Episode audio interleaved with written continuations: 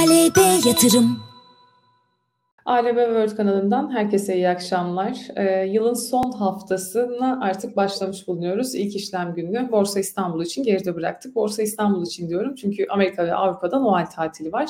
Ee, bunların hepsini konuşacağız ama öncesinde ee, hocam size hem hoş geldiniz demek istiyorum ama ne yazık ki piyasalardan çok daha tatsız e, günlerden geçiyoruz. Irak'ın kuzeyinde askerlerimiz şehit oldu. Bir kez daha milletimizin başı sağ olsun diyelim. Sözü burada bir size bırakayım hocam. Amin, amin, amin sevgili Meryem. Yani gerçekten e, hani piyasa şu bu her şey e, tamam ama sözün bazen bittiği veya zorlandığı yer. Tam 12 tane e, aslan parçamız, şehidimiz var.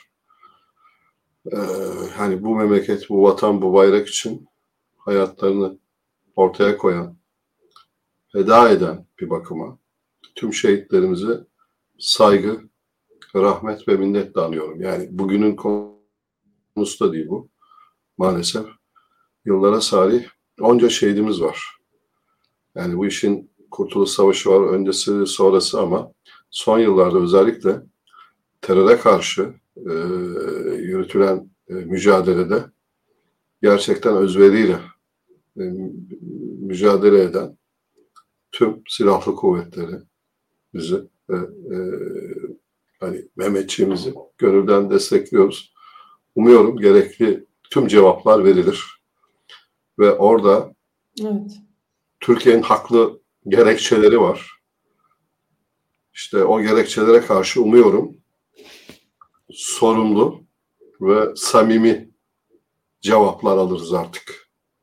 Amerika'dan ve müttefiklerden tırnak içinde. NATO konusunda bizden devamlı bir şeyler isteniyor, talep ediliyor ama maalesef iş e, bu noktaya geldiğinde de Türkiye'nin yanındayız söylemleri var ama sahada e, bambaşka bir süreç maalesef var. Ama ben şundan eminim. Allah'ın izniyle Türkiye bu günleri, bu zorlu günleri aşacak ve egemenliğine, bağımsızlığına uzanan tüm elleri kıracaktır. Hani şehitler ölmez vatan bölünmez deniyor ya. Tam o noktada e, biz de seninle beraber hem şehitlerimizi alalım hem de bunu bir dua olarak iletelim. Bizi izleyenler de mutlaka bu hassasiyetimizi, bu duamızı paylaşacaklardır. Hocam ağzınıza sağlık.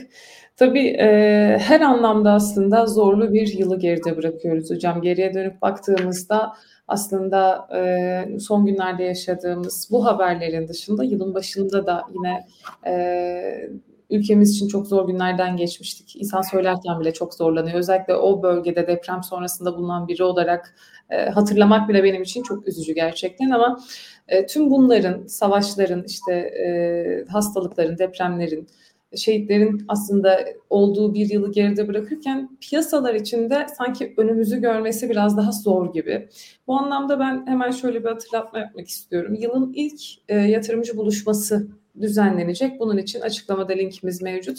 Ve bayağı da kalabalık olacak hocam bu yatırımcı buluşması. Sizler orada olacaksınız. Barış Bey, Uğur Aydın, Barış Eniş, e, Uğur Aydın, e, Muammer Demir araştırma departmanlarından, e, Meryem Gürsoy orada olacak, Batuhan Yaşar orada olacak. Epey kapsamlı bir e, konuşmacının da olacağı yatırımcı buluşması düzenleniyor. Bunun için yalnız biraz acele etsinler. Böyle bir yatırımcı buluşması kaçmaz diyeyim ben. Kontenjanda sınırlı olduğu için e, açıklamadaki linkten kayıt e, bırakıp daha sonra İstanbul Koşulu Sammara Restoran'da bu yatırımcı buluşmasına katılabilirler. 2024'ün ilk e, cumartesinde de önümüzdeki yılı konuşmak adına çok önemli bir yatırımcı buluşması olacak hocam. Siz de orada olacaksınız. Sizi orada görmek de bizim için çok ayrı bir keyif tabii ki de.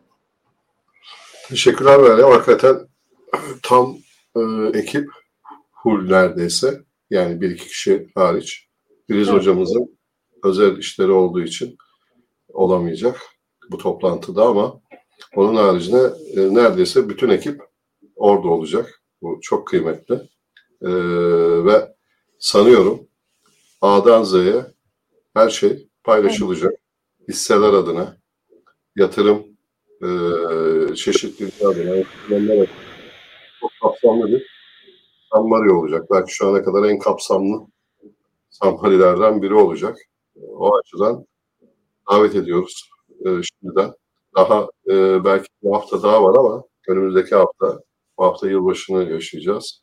Ondan sonraki hafta ilk cumartesi Sammari'de buluşmak üzere. Herkesi davet ediyoruz diyelim.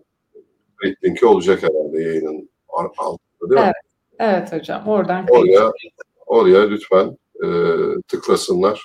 Abone olmayı unutmasınlar ayrıca. Ağzınıza sağlık hocam. Ee, Eyvallah. biraz uzun bir girizgahtan sonra hemen ben yurt dışı piyasalarla başlayacağım. Çok konuşmayacağım çünkü sizden çok şey duymak istiyoruz hocam. Hocam özellikle böyle günlerden geçerken. Ee, yayınında da söylediğim gibi bugün Avrupa ve Amerika piyasaları Noel tatili nedeniyle kapalı. Her şeyin sanki çok da iyi gitmiş gibi göründüğü tırnak içinde söylüyorum. Bir yılı geride bırakıyoruz. E, yurt dışında biraz daha risk iştahı yüksek seyrediyor gerçi.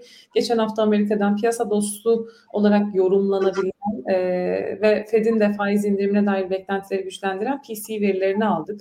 Endekslerde S&P 500 ve Nasdaq'ta Cuma günü yükselişle kapattı. Aslında altında da 2000 dolar üzeri sağlamlaşıyor gibi. Bir hocam sizden yurt dışına dair yorumları alalım. Sonra da grafikler üzerinden devam edelim.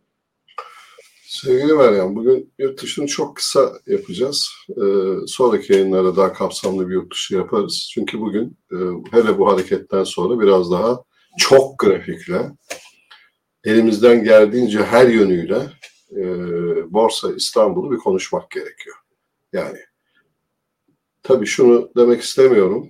E, hani biz birkaç aydır e, uyarıyoruz belli seviyeler geçtiği andan itibaren düzeltme seviyesi e, ve e, düzeltmenin gücü artabilir. Dikkatli olmak gerek. Hatta belli bir seviyenin altında stop olmak gerek dediğimizi de hatırlıyorum. E, geçmiş yayınlarımıza bakarlarsa seninle aylardır yayın yapıyoruz burada. Ama son birkaç aydır özellikle Borsa İstanbul adına uyarılarımız maalesef yerini buldu. Beni üzen e, global piyasalar ılımlı ve olumlu tarafta kapanırken bizim yılı bu şekilde kapatıyor olmamız. Evet.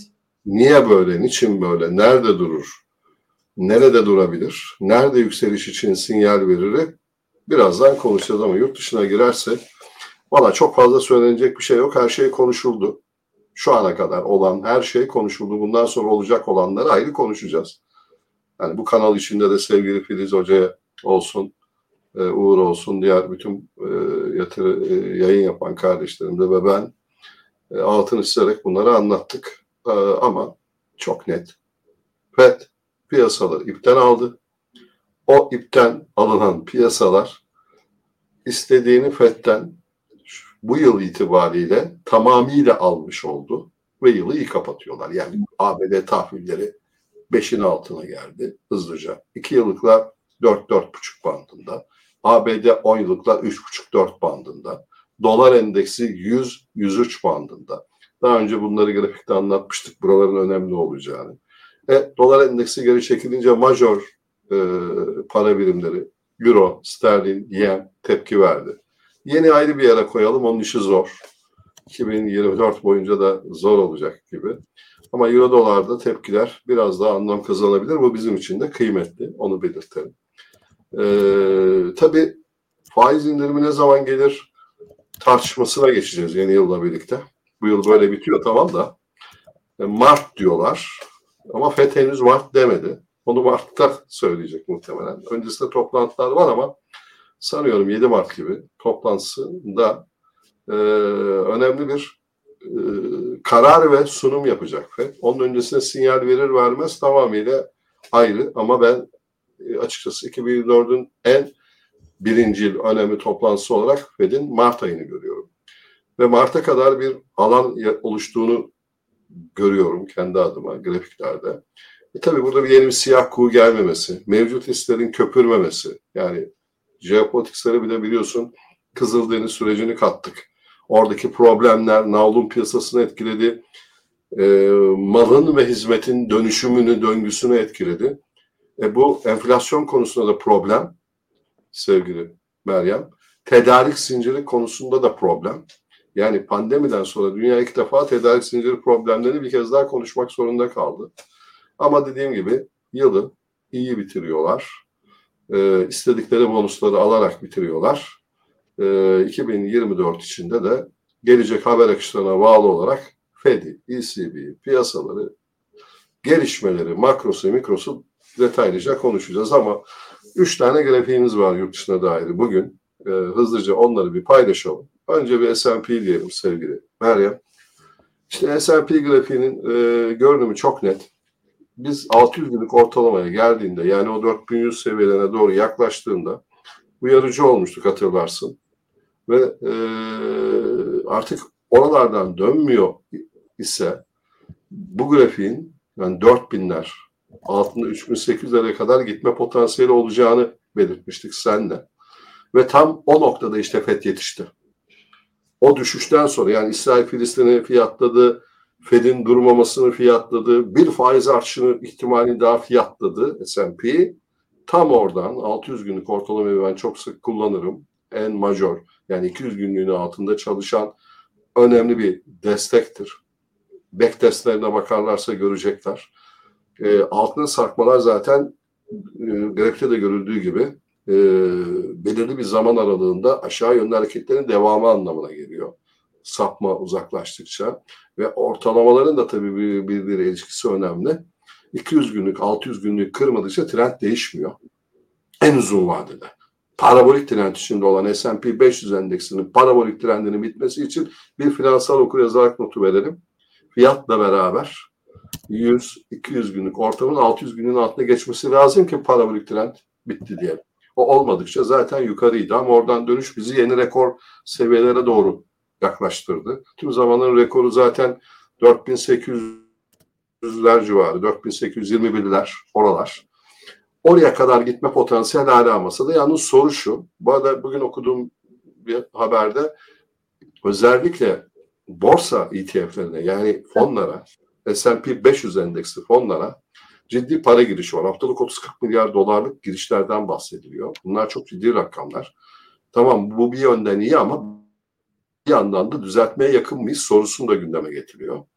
Ee, onun için takip edeceğimiz ilk seviye 4700'ler. 10 günlük ortalama. Oranın altında gelmemesi gerekiyor. Oranın altında 4650-4450 bölgesi var sevgili Meryem. E, hatta %78.6 4550'ler de dahil, gap de dahil o bölgelere hani 50 günlük ortalamayı da gördüğümüzde 4535 zaten. O bölgenin kırılmaması S&P için önemli. Kırılsa dahi fark etmiyor çünkü 200 günlük ortalamamız 4300'lerde. Özetle aşağı geri çekilmeler olsa da yatay trende bile girsek 4300-4800 bandı içinde bu bütün borsalar için pozitif. Ola ki 4800'ü kırdı. Ondan sonraki diğer hedefi 5200'lere doğru yolculuğa başladı. Bu grafikte gözükmüyor ama Fibo seviyesi olarak orada var. Oraya doğru hareket borsalar için daha pozitif anlamı haline gelecek. Şu an biz S&P'nin bu dönüşten faydalanmıyoruz ama eninde sonunda kendi dinamiklerimizi hallettiğimiz andan itibaren S&P olan korelasyonumuz artacaktır. Yabancı yatırımcı artmaya başlarsa daha da artacaktır. Onu bir belirtelim. Asıl bizim konsantre olduğumuz bir de DAX var. Onu da hızlıca bir getir istersen sevgili Meryem. Ben de önümde bir yandan hani fiyatlara tam konsantre olmak için elimden şeyi de açtım. Ee, iPad'den grafiklere de bakıyorum. Hatta ileride böyle yanıma falan getireceğim ki tam izleyebilirim. Bak orada çok önemli bir geri dönüş. 14.500 önemli Fibo seviyesinden yukarı yönlü hareket ve yeni bir rekor seviye getirdi DAX endeksi. Bu çok önemli.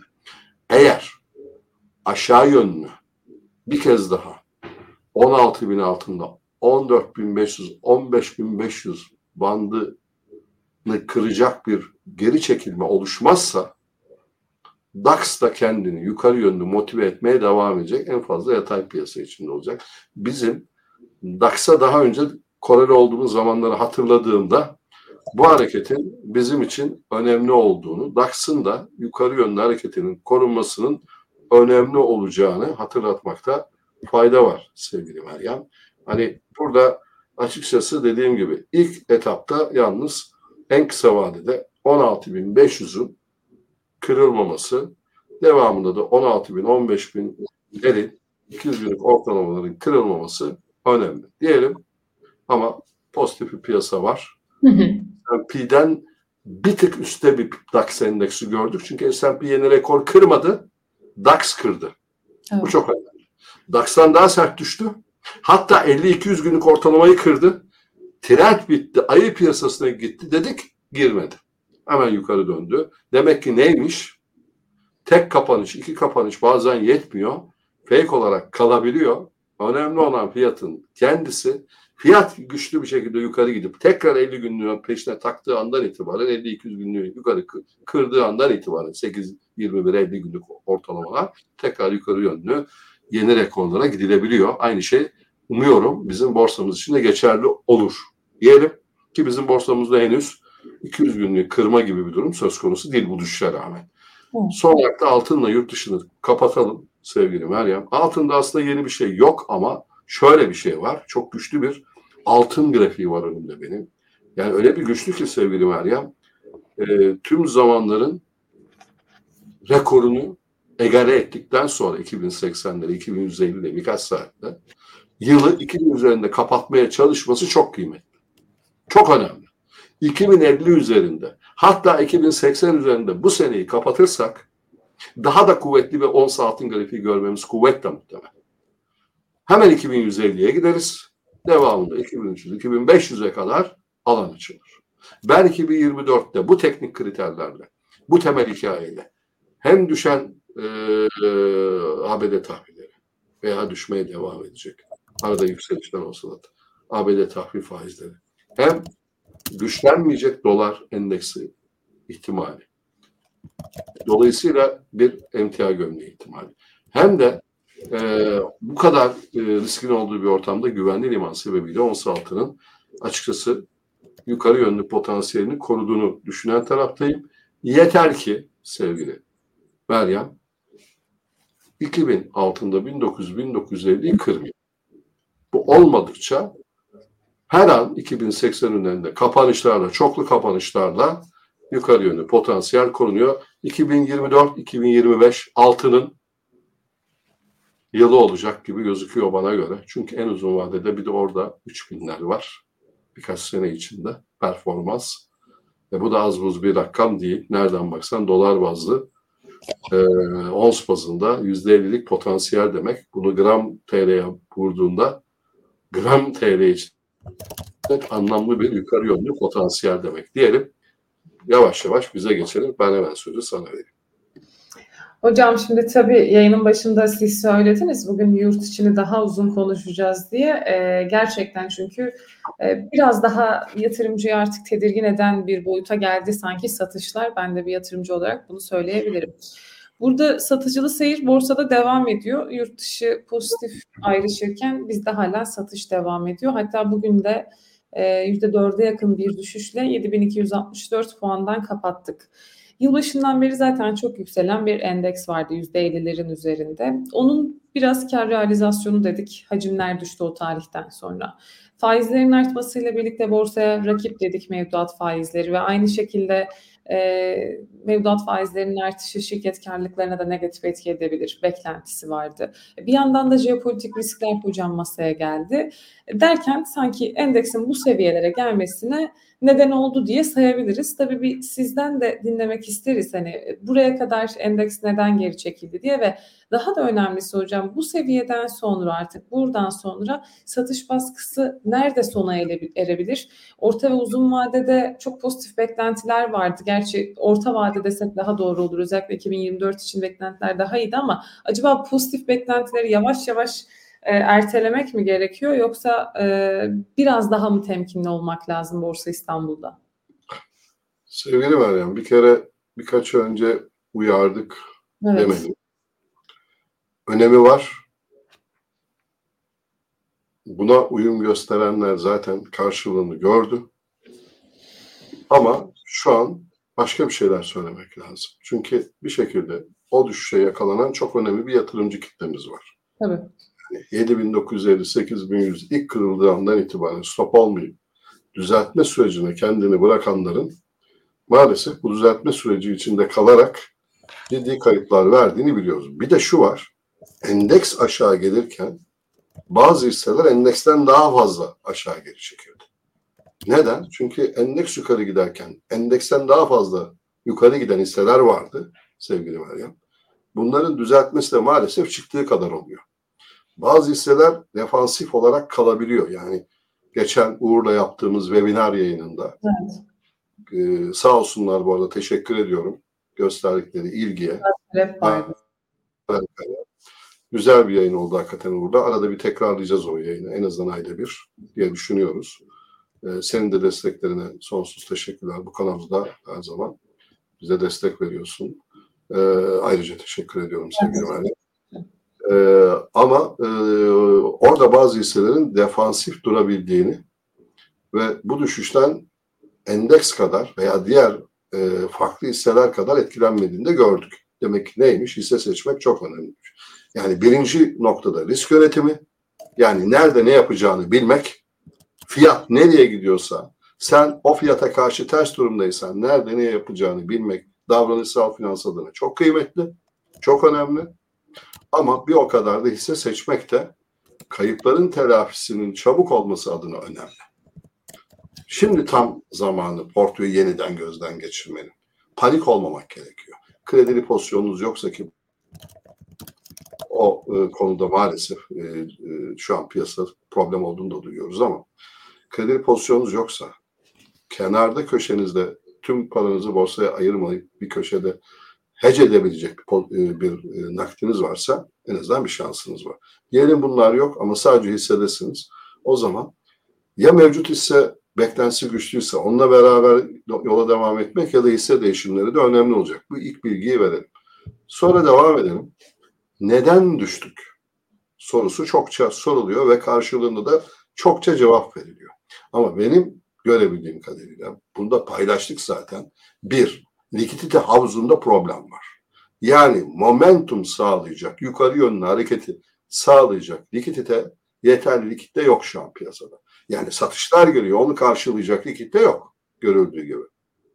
Girip birileri destek alımı yapmıyor an itibariyle. Ha bu likitte hep mi olmayacak? Hayır bir noktadan sonra mutlaka olacak. Çünkü ya yukarıdan realize edenler karlarını gelip aşağıdan almaya başlayacaklar sevgili Meryem ya da köşede borsanın bu düşüşünü takip edip fırsat olarak gören bir yeni e, para da e, taze para da e, borsayı gelip destekleyebilir. Ama burada buyback dahil buyback yani şirketlerin göstereceği buyback yani geri alımlar dahi her türlü desteğin önemli olduğunu bir kez daha hatırlatmak istiyorum.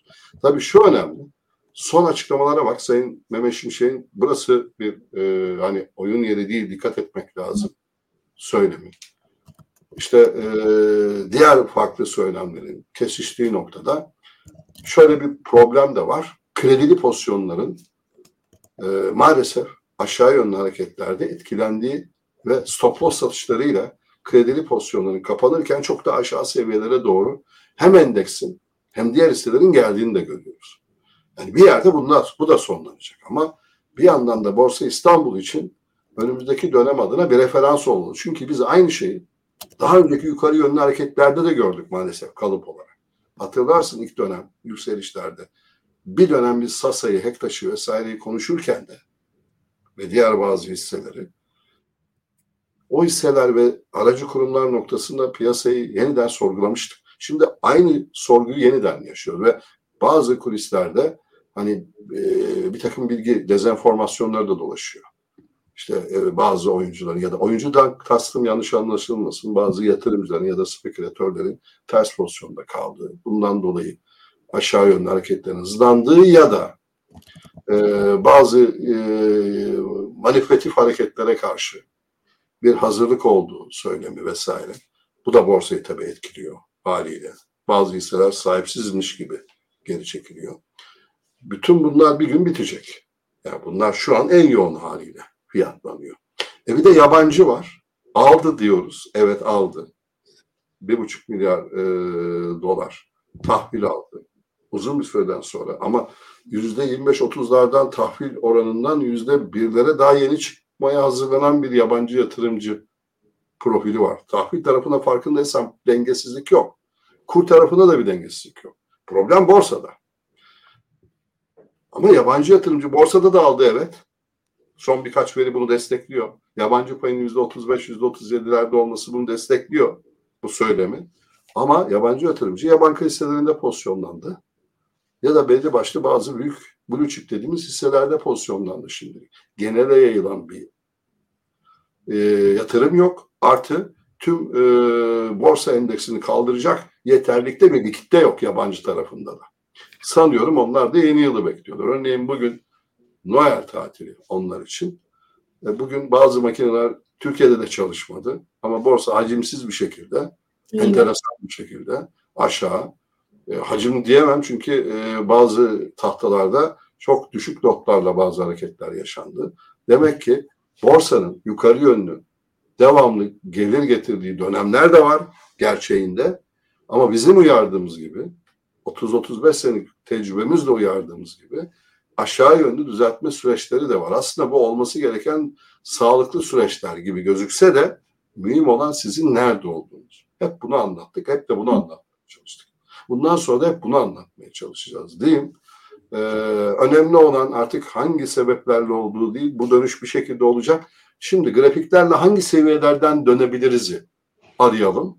Hangi seviyeler kırıldığı andan itibaren borsa yukarı gider? Direnç anlamında. Hangi seviyeler aşağı kırıldığında hangi destekler önemli olacak trend anlamında ona bir fokuslanalım. Bir de son olarak aşağı yönlü düzeltme kalıplarında sevgili Meryem izleyicilerimiz unutmasın. Desteklerin çalışma gücü önemli değil. Dip aramak önemli değil. Dirençlerin geçirme gücü önemli. Çünkü gelir bir destek çalışır ama direnç geçemiyorsa gelir bir alt destek. Çalışıyor mu, dip oluyor mu bakarız.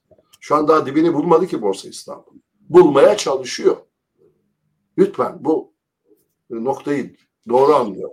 Yani buralar dip demek için erken. Karamsar olmak için söylemiyorum bunu. Evet.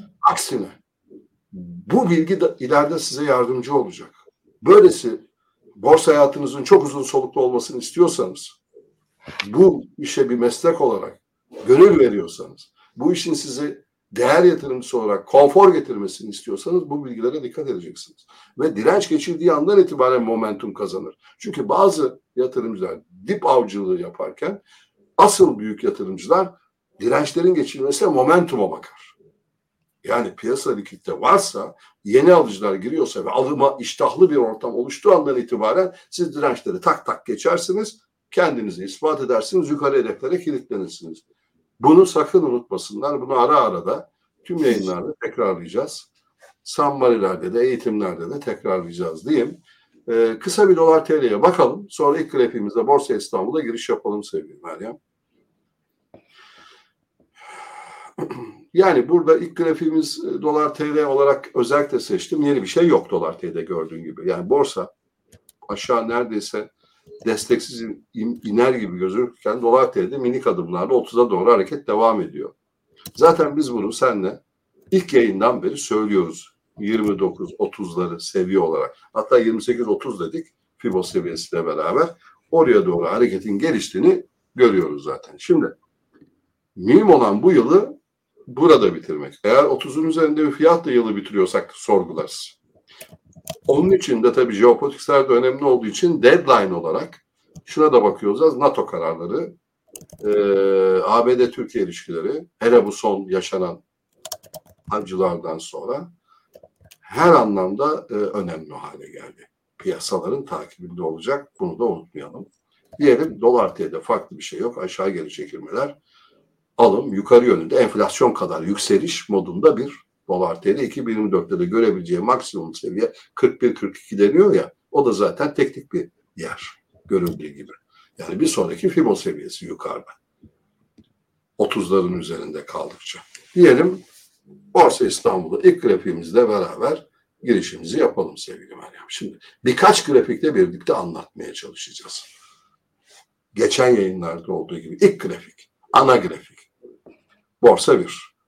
5700-4300 düzeltmesinin getirdiği Fibonacci seviyeleri ve ortalamalar ve kalıplarla, döngüsel kalıplarla hazırlanmış bir grafik. Bugün bugün 120 günlük ortalamayı maalesef kırdık. 4000 Şey 7433'leri.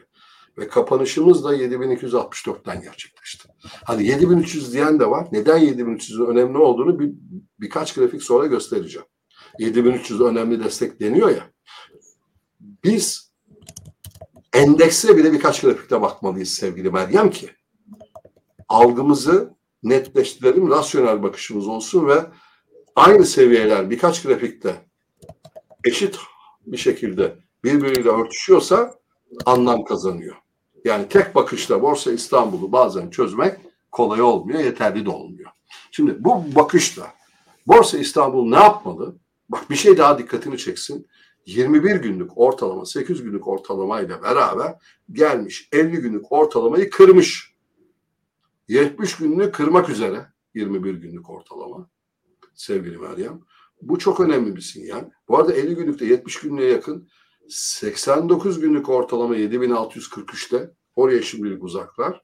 Şimdilik 120 günlük altında kapanış fiyat olarak önemli ama ortalamalar henüz e, 89 ve 120'den uzak olması kıymetli dönüş adına. Fakat eğer sevgili Meryem bu hafta içinde oluşacak tepkilerde aşırı satımdan dolayı aşırı satımda indikatörler birçoğu günlük ve alt kırılımlarda alt periyotlarda o aşırı satımdan gelecek tepkilerde bizim yapmamız gereken bizim derken endeksin yapması gereken önce bir 7650 üzerinde güç kazanmak 7600 7700 üzerinde devamında 7850 üzerinde bana bir fiyat göstermesi. Bana derken endeks izleyenlere. Bu ilk önemli pozitif sinyal olur bu yıl için. Sonra 7950-8100'e bakarız. Ana kural o hala o. Orası geçirmeden düzeltme ne oluyor? Bitmiyor sevgili Meryem. Devam edelim. Aşağıda 120 gün altında kaldıkça bak kalıba. O grafikten çıkmayalım henüz. Henüz çıkmayalım. Nerede bitmiş 5700-4300 düzeltmesi? 200 günlüklerde bitmiş. Demek ki 200 günlüğe gelme ihtimalimiz kuvvetle ihtimal masada. Doğru mu? Bir önceki hareket kalıpsal olarak aynı şeyi ifade ediyorsa. E nerede 200 günlük ortalamalar 6850'de. 6844'te. Yani yukarı yönlü tepkilerde dediğim seviyelere gidip orada bir güç gösteremiyorsa bu endeksin geleceği yer 7000-6500 bandı. Sevgili Meryem. İki fibo arası ve 200 günlük ortalama. 6800, 6500, 7000 bandı pardon ve 6845 gibi bir 200 günlük ortalama ihtimali. Şimdi bu analiz. Gelelim ikinci grafiğe. Sevgili Meryem. Bir başka grafiğe bakalım hızlıca. Bu grafikte de neyi baz alıyoruz? 4300 dibimizi 5700'leri 5600'leri tepe kabul eden Fibo seviyeleriyle bakıyoruz.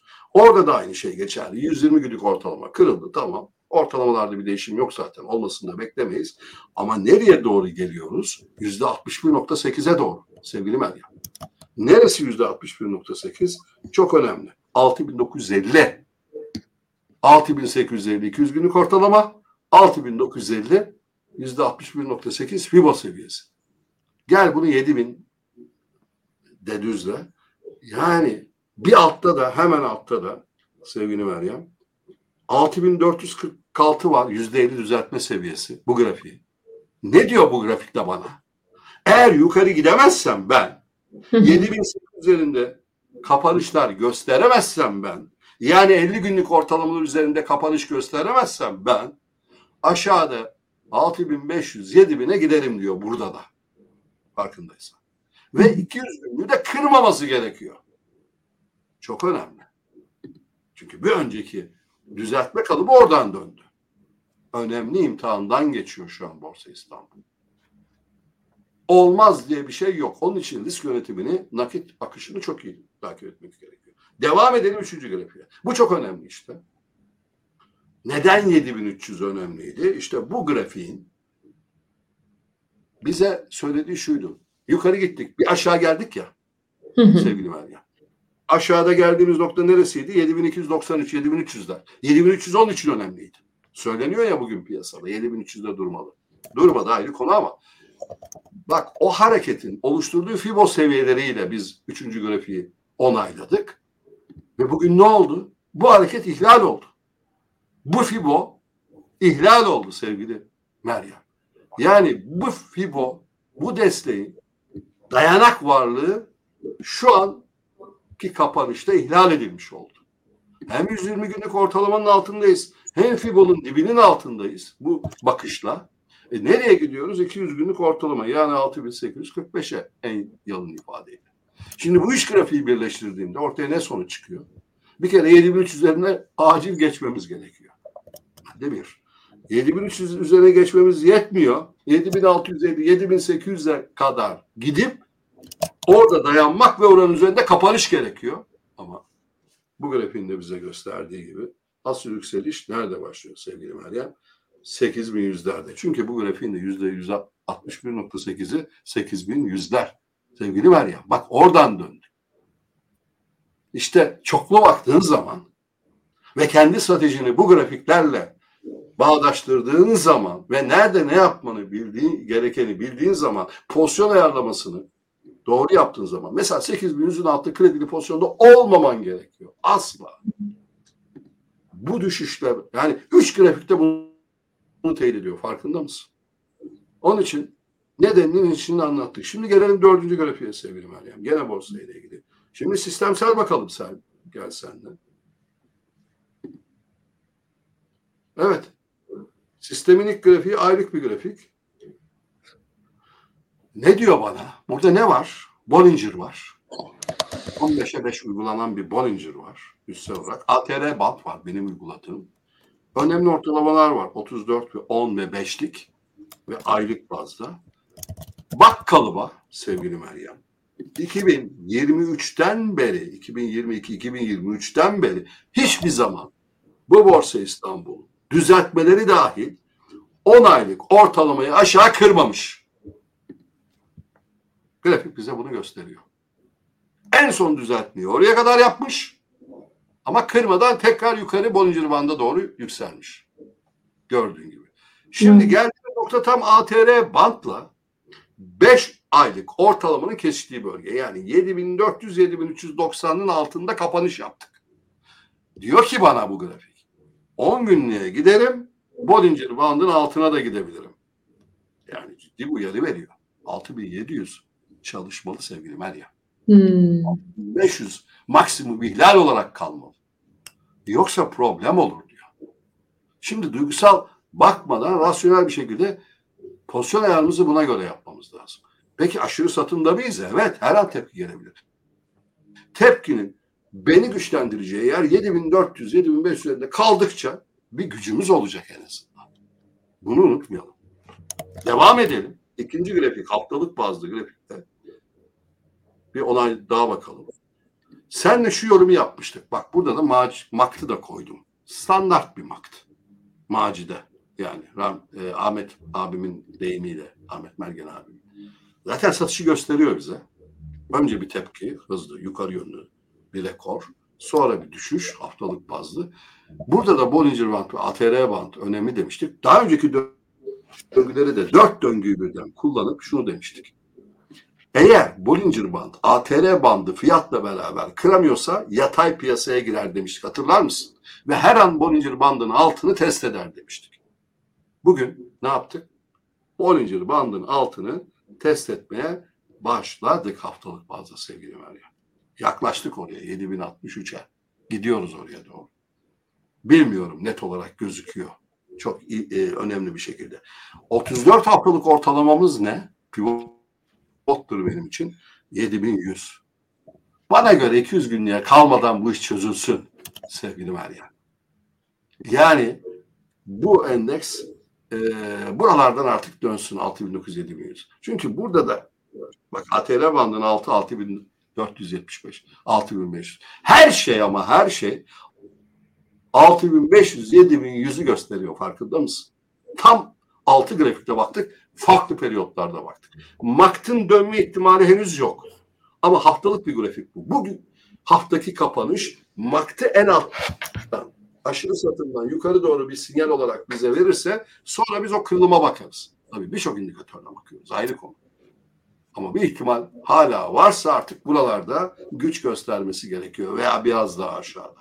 Birçok grafikte bunu gösterdik. Peki yukarı gidişin formülü neresi? Bir kez daha hatırlatayım. 7650, 7800 ilk sinyal, 7900 50, 8100 asıl önemli sinyal. Fakat burada ne diyor bana ATR bandın üstü sevgili Meryem? Ya ben diyor bir önce Bollinger bandın üstünü 8300'leri bir kırayım. Devamında 8600'ü kırayım. Daha sağlam olsun. Yeni rekor bekliyorsak. Hani seçimden önce 10.200 diyorlardı ya. Hepimiz söyledik. İhtimal olarak. O ihtimale gidiyor olmak için işte buralardan artık dönüp o 8300 8600 yani 8100 yetmeyecek 8300 8600 de gerekiyor. Gel şimdi dolar bazlı ya sevgili Meryem. Bu arada hızlanalım. Yayınımız bayağı e, güzel oluyor ama zamanı da iyi kullanmak lazım tabii. Teşekkür ederim grafikleri de hazırladığın için. Yani bir kez daha geldik sevgili Meryem dolar bazlı endekste. Üzülüyorum. Yani şu e, 13 aylık ortalama üzerinde bir türlü tutanamadık bir kez daha. Önemli diyorduk 2.55, 2.54'ler. Oranın altında bir kapanış 2.48'de. E şimdi neye bakacağız mecburen sevgili Meryem? 21 aylık 2.38 ve aynı zamanda oralar bir nevi bir fibo seviyesine gitmemek için önemli destekler. Yani 2 dolara gitmemek için artık buralardan dolar bazlı dönmeli veya biraz daha aşağıdan. Zaten onun karşılığını TL'ye vurduğun an ben kadrajdan çıktım pardon. Heyecana kapılıyorum yayında ama TL bazlı 6500-7100'e geliyor. Borsa artık düzeltmenin bitmesi için en önemli yerde. Dipse buralar olmalı. Buralar olmuyorsa çok yer aramak zorunda kalırız. Onu anlatıyorum. Ve rasyonel olarak artık bu alıcıların yeni yılla birlikte yabancıların da desteğiyle gelmesi gerekiyor. Çünkü vade sonunda bir şey kalmadı. Evet. Kredili pozisyon vesaire hepsi bir şekilde netleşecek. Yeni yılla birlikte umarım dolar bazlı yalnız 2.70'in geçirmesi bizi rahatlatacak. Onu da söyleyeyim. 2.70'in üzerinde bir borsa İstanbul benim için her zaman 3-3.20 bandına gidebilmek demek. Gelelim şimdi bankacılık endeksine. Yabancıların alım yaptı dediğimiz bankacılık endeksi ne durumda? Bugün orada da satış vardı. Hem de iyi satış vardı. Evet. Ama bankacılık endeksi Borsa İstanbul'dan önce yukarı yönlü ciddi bir atak yapmıştı. Borsa İstanbul'da desteklemişti bir dönem.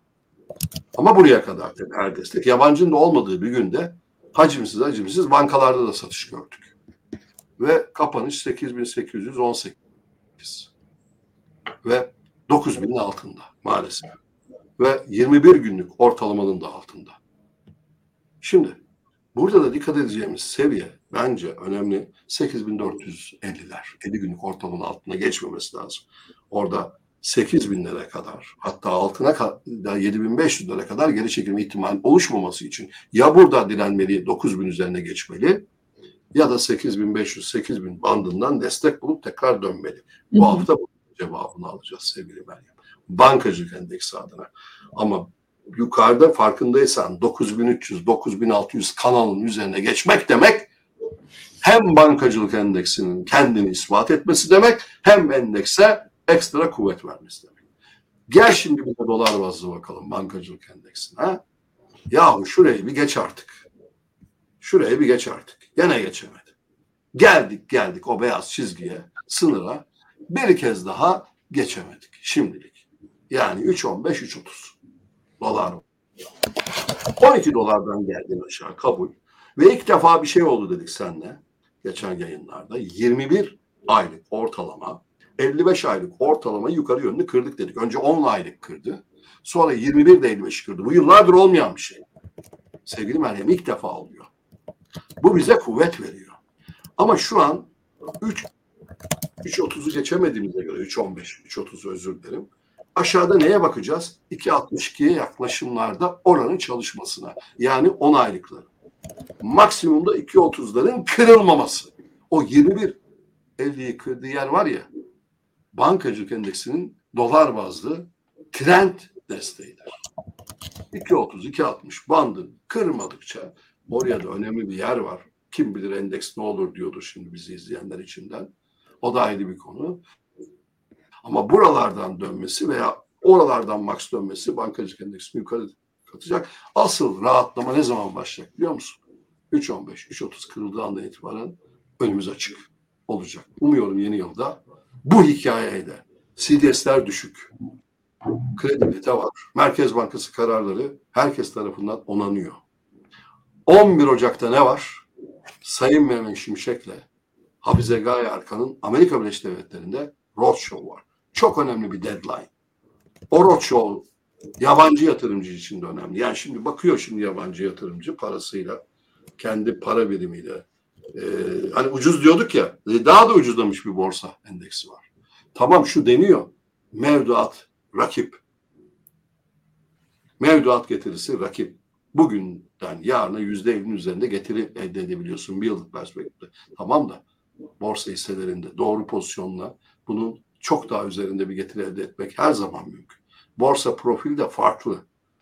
Yani en azından fonlara giriş olabilir ayrı konu. Ama enflasyon muhasebesi kredilerdeki o yukarı yönlü hareketin sanayi başta olmak üzere tüm sektörleri baskılaması bütün bunlar evet. tamam ama bu süreçten pozitif etkilenecek hisseler de olacaktır. Bunu unutmayalım. Hisse seçmek çok önemli olacak. Bir kez daha hatırlatalım. Onun için Sambari'de bakalım neler diyecekler. Ben de merak ediyorum. Diyelim sanayi endeksinin TL ve dolar bazlı grafikleriyle bugünü de bitirelim. Ah be geldiğimiz yere bak sevgili Meryem. Diyorduk ya 200 günlüğe gelir bu endeks dikkat edelim. 13 bini kıramıyorsa 12 bin 12 bin 500 altında 200 günlüğe geri çekilir dedik ve maalesef geldi.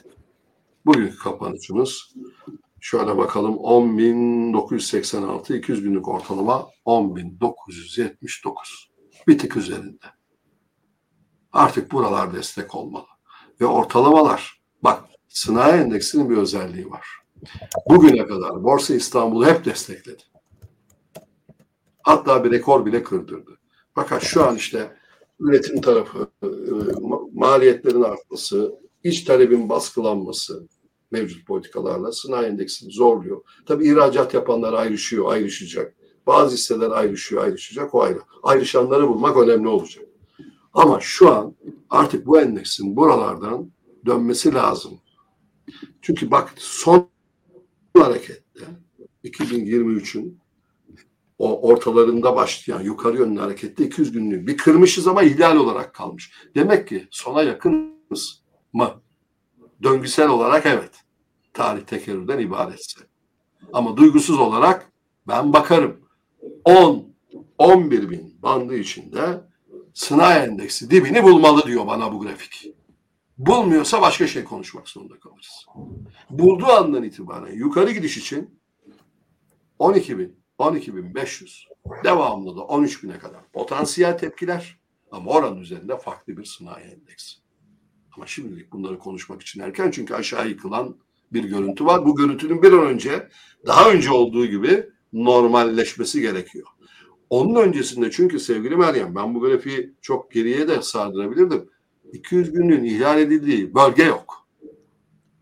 Bir, bir buçuk senelik perspektif. Bir kere olmuş. O bölge bravo. Burada bir evet. Bravo. İşte, o beyaz 10-11 bin bandından dönmeli kalıpsal olarak. Yoksa alt seviyelere çekilmek zorunda kalırız. Diyelim son olarak dolar bazında bakalım bugünü tamamıyla bitirmiş olalım. Çok da güzel bir yayın oldu. İnşallah faydalı olur.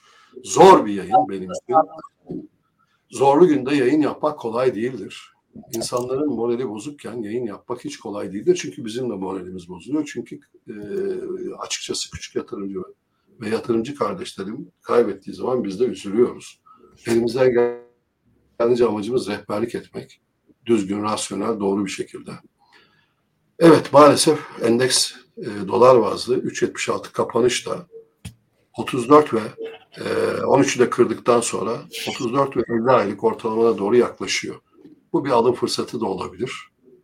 Hareketin başlangıcı da olabilir. Artık hani maksimum 3.60'larda sınai endeksinin satışları da hani sonlansın ki yukarı yönlü gidelim. Yukarı yönlü ilk etapta tepkinin gideceği yer dörtler. Dördün üzerinde güçlü bir sanayi endeksi var deriz. Evet, bugünü de Bu notlarla bitirelim. Son olarak bir kez daha Sen Mari'yi hatırlatalım. Bir şey daha hatırlatmak istiyorum sevgili Meryem. İzin verirsen çok kısa. Buyurun hocam. Son sosyal medyada şöyle bir şey görmeye başladım. Ben ve benim gibi piyasada belli uzmanlığa erişmiş, yıllarını vermiş bazı isimlerin adına hesaplar açılıyor. Fake hesaplar.